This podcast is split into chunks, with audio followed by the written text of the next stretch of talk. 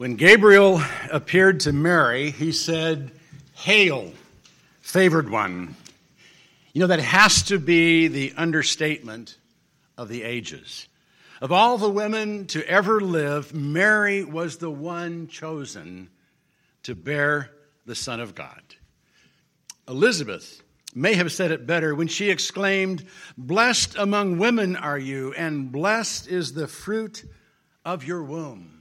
You know, what an honor to be the mother of Jesus, to actually bear in your womb the Son of God. Obviously, no man could ever have that honor. The closest any man could come to that was the honor given to Joseph to serve as Jesus' earthly father, to protect him, to provide for him, to raise him as his own. And what a privilege to be raised in the same household with the Son of God, to be James or Joseph or Judas or Simon or one of his unnamed sisters, to be part of the Holy Family. What an honor that must have been. Too bad we never had the chance, being born 2,000 years too late. Or do we? You know, Jesus said something very interesting about his holy family. Something that crosses the barriers of time and may indeed make it possible for us to become a part of the Holy Family. And we come to that statement in our text for today.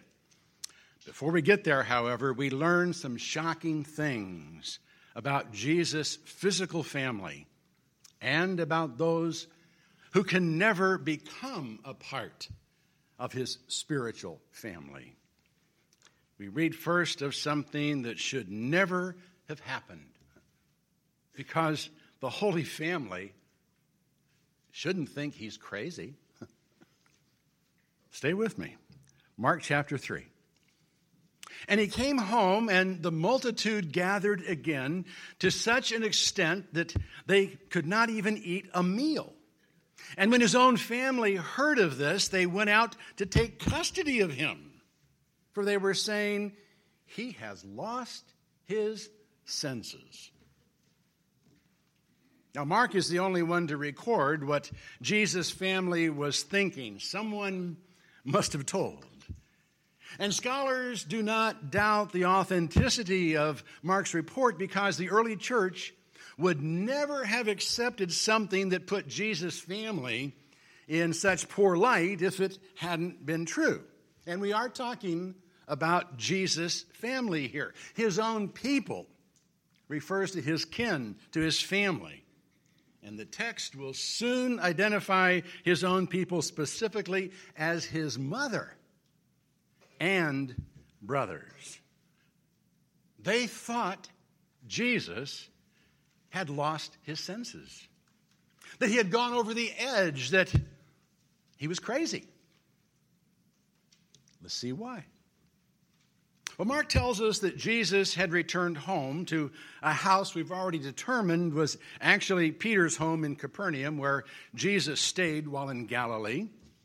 And whenever he was there and word got out, the crowds came. The first time, Mark says, the whole city had gathered at the door. The second time, a paralytic had been lowered through a hole in the roof because he couldn't get to Jesus any other way. And now the crowds were so demanding that Jesus couldn't even take time to eat. Apparently, word got back to Nazareth, to Jesus' family, that he wasn't eating, and they were worried, really worried. Know, he had left a successful family business. He was hanging out with fishermen, tax gatherers, and sinners. He was antagonizing the religious establishment to such an extent that they were plotting ways to get rid of him. And now he wasn't taking care of himself.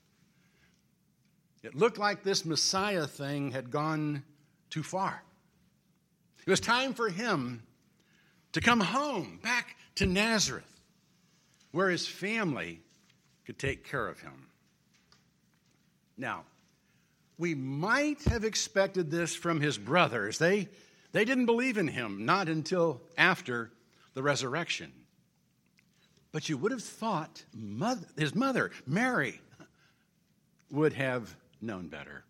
You know, when the angel told her she would bear a son, he said, He will be great and will be called the Son of the Most High, and the Lord God will give him the throne of his father David, and he will reign over the house of Jacob forever, and his kingdom will have no end. When she questioned how it would be possible, since she was a virgin, he said, The Holy Spirit will come upon you, and the power of the Most High will overshadow you. And for that reason, the holy offspring shall be called the Son of God.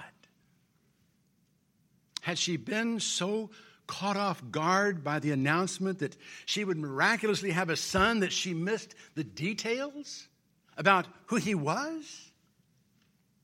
when the shepherds came to the manger and made known all that had been told to them about the child, she treasured them and pondered them in her heart. But did she not understand what it meant to be a Savior who is Christ the Lord? When they took him to the temple, as an infant to present him to the Lord. Why were his father and mother amazed at the things that were being said about him? by Simeon and Anna. Didn't they know who they were going to raise? And when they found him in the temple at 12, sitting in the midst of the teachers, amazing them with his answers, why did he have to say, Did you not know I had to be about my father's business? Maybe she didn't fully understand, or maybe her mother's love simply blinded her all she could see now was that her boy wasn't taking care of himself, and she figured he needed her. Whatever the reason, the Holy Family shouldn't think he's crazy. And they wouldn't have if they had fully understood who he was and what he had come to do. Well, the text takes an unexpected twist as we continue. For Mark employs a literary technique called sandwiching to insert something between two sections that deal with the coming of Jesus' family to take him home. At first, it seems unrelated, but it actually accentuates the family's doubts about his sanity because the scribes thought he was possessed.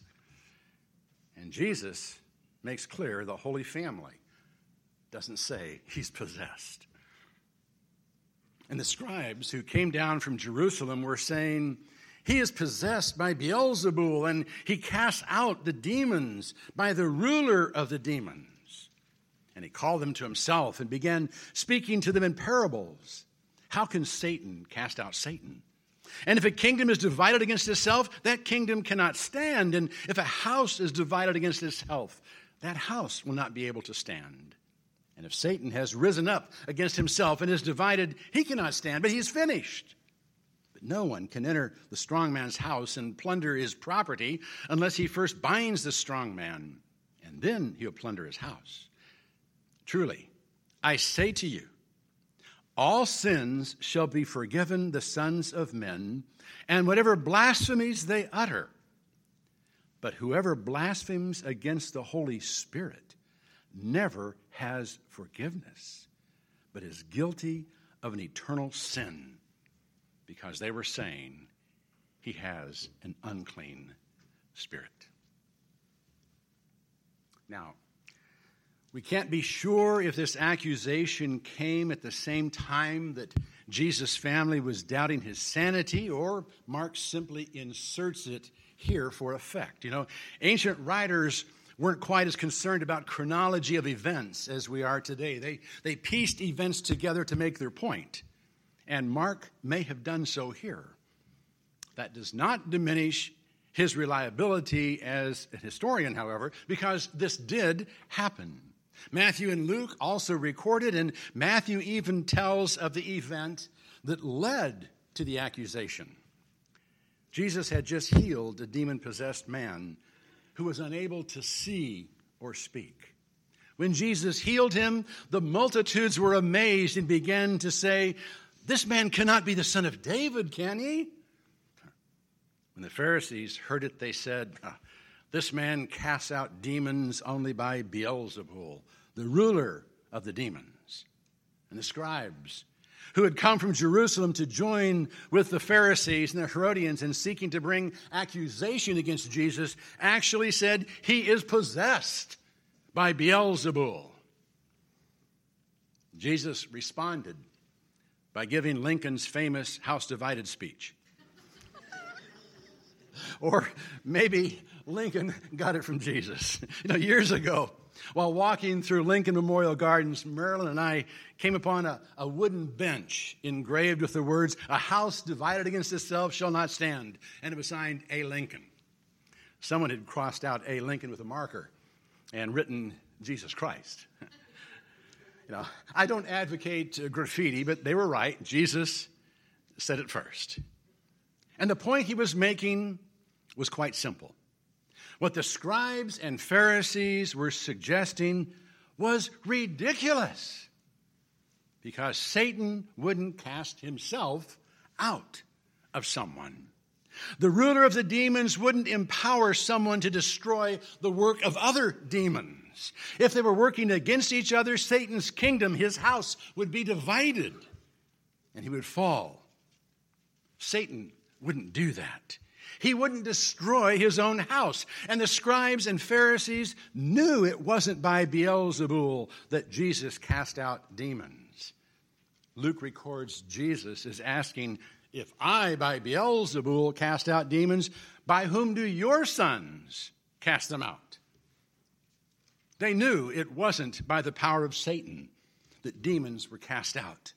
The Pharisees themselves sought God's help in their attempts to cast out demons.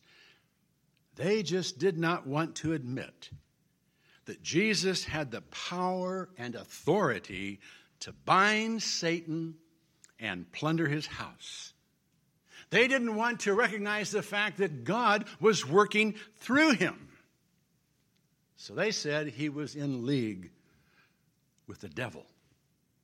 They were intentionally giving Satan credit for what they knew God was doing. And by doing so, they were uttering blasphemies against the Holy Spirit. They were knowingly, falsely accusing the Holy Spirit of evil. And that, Jesus said, is unforgivable. It's the unpardonable sin. Now, we've all heard of the unpardonable sin, and this is it it's blasphemy against the Holy Spirit. But what exactly is blasphemy against the Holy Spirit? Is it when you inadvertently say something that might cast aspersions against the Holy Spirit?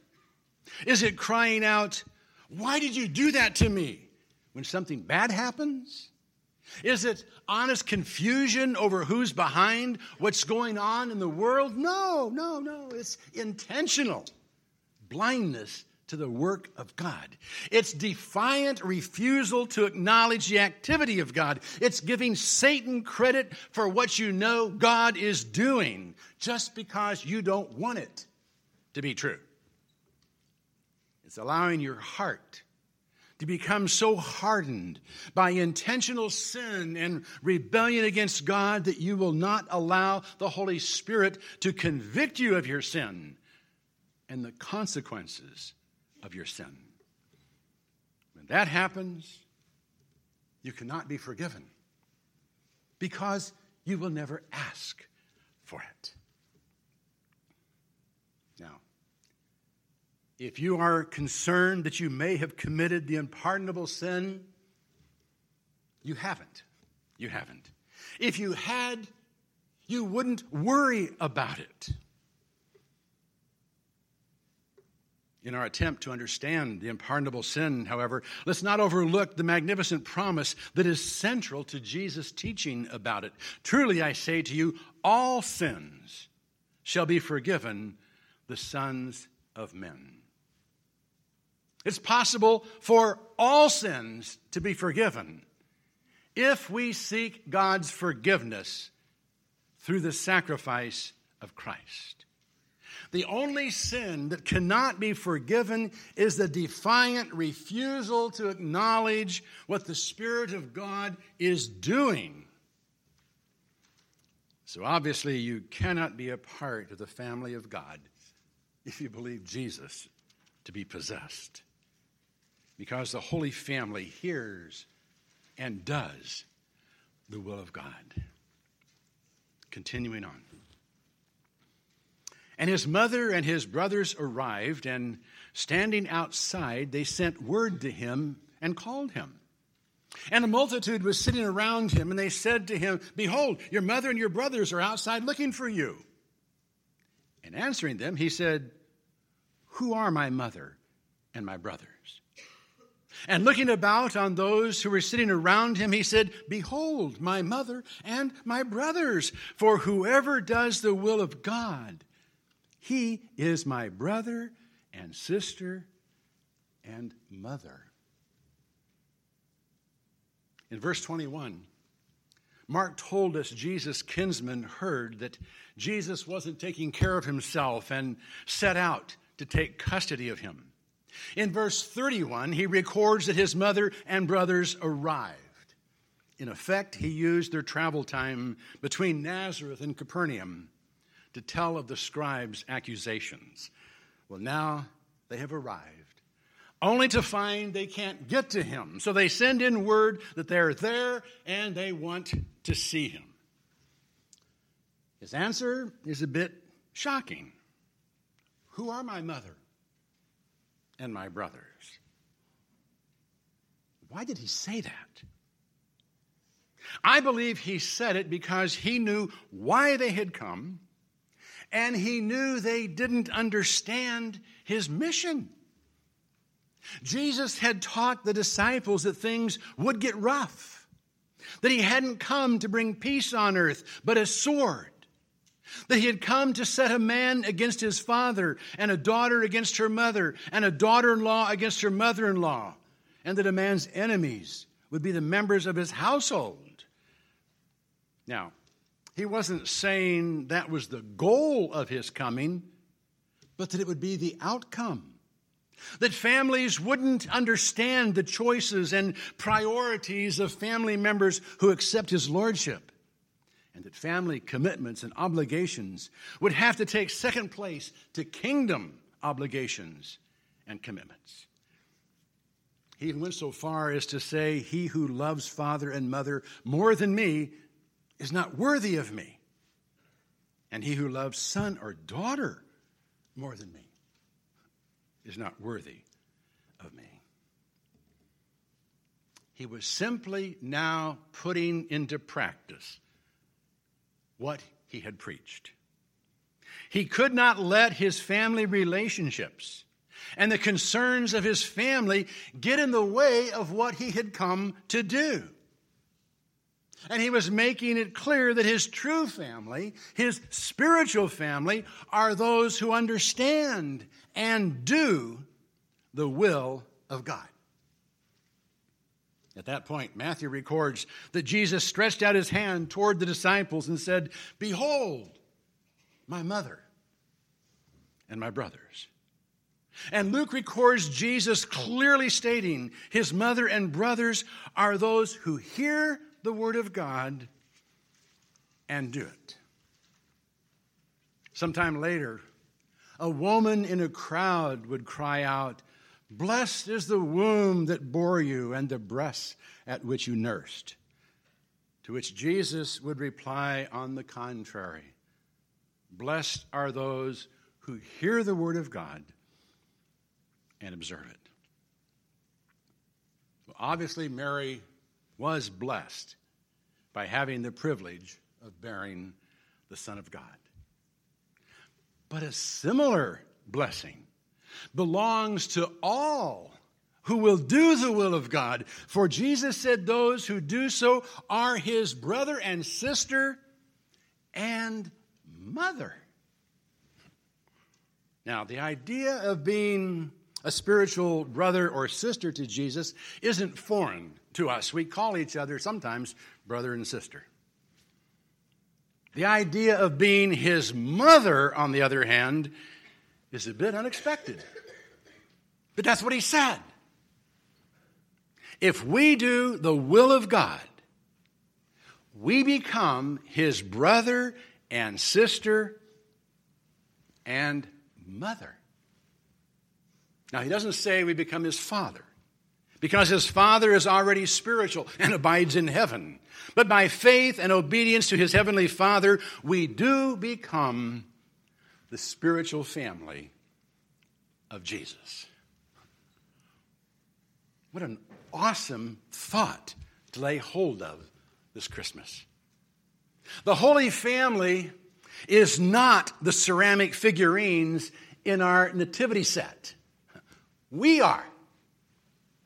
We are the Holy Family. And if Christ has been born in our hearts, we have become his mother. We've given birth to the incarnate Son of God, and he now lives his life through us.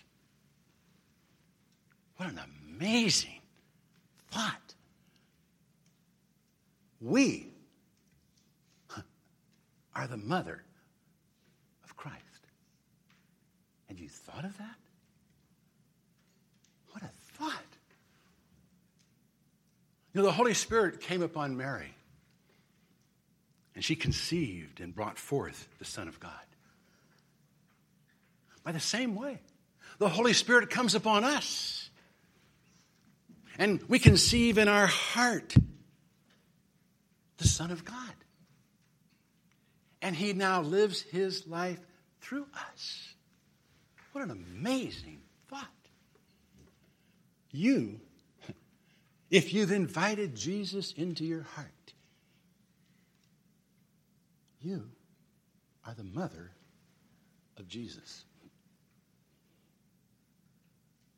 And then, when we live in harmony with His will, we have also become His brothers and sisters. We are the Holy Family. Jesus was born in Bethlehem to a virgin named Mary so he could enter into your heart and make you part of the Holy Family. Don't harden your heart to the work of the Holy Spirit. If you've not invited him in, open the door and do so now. Because the Savior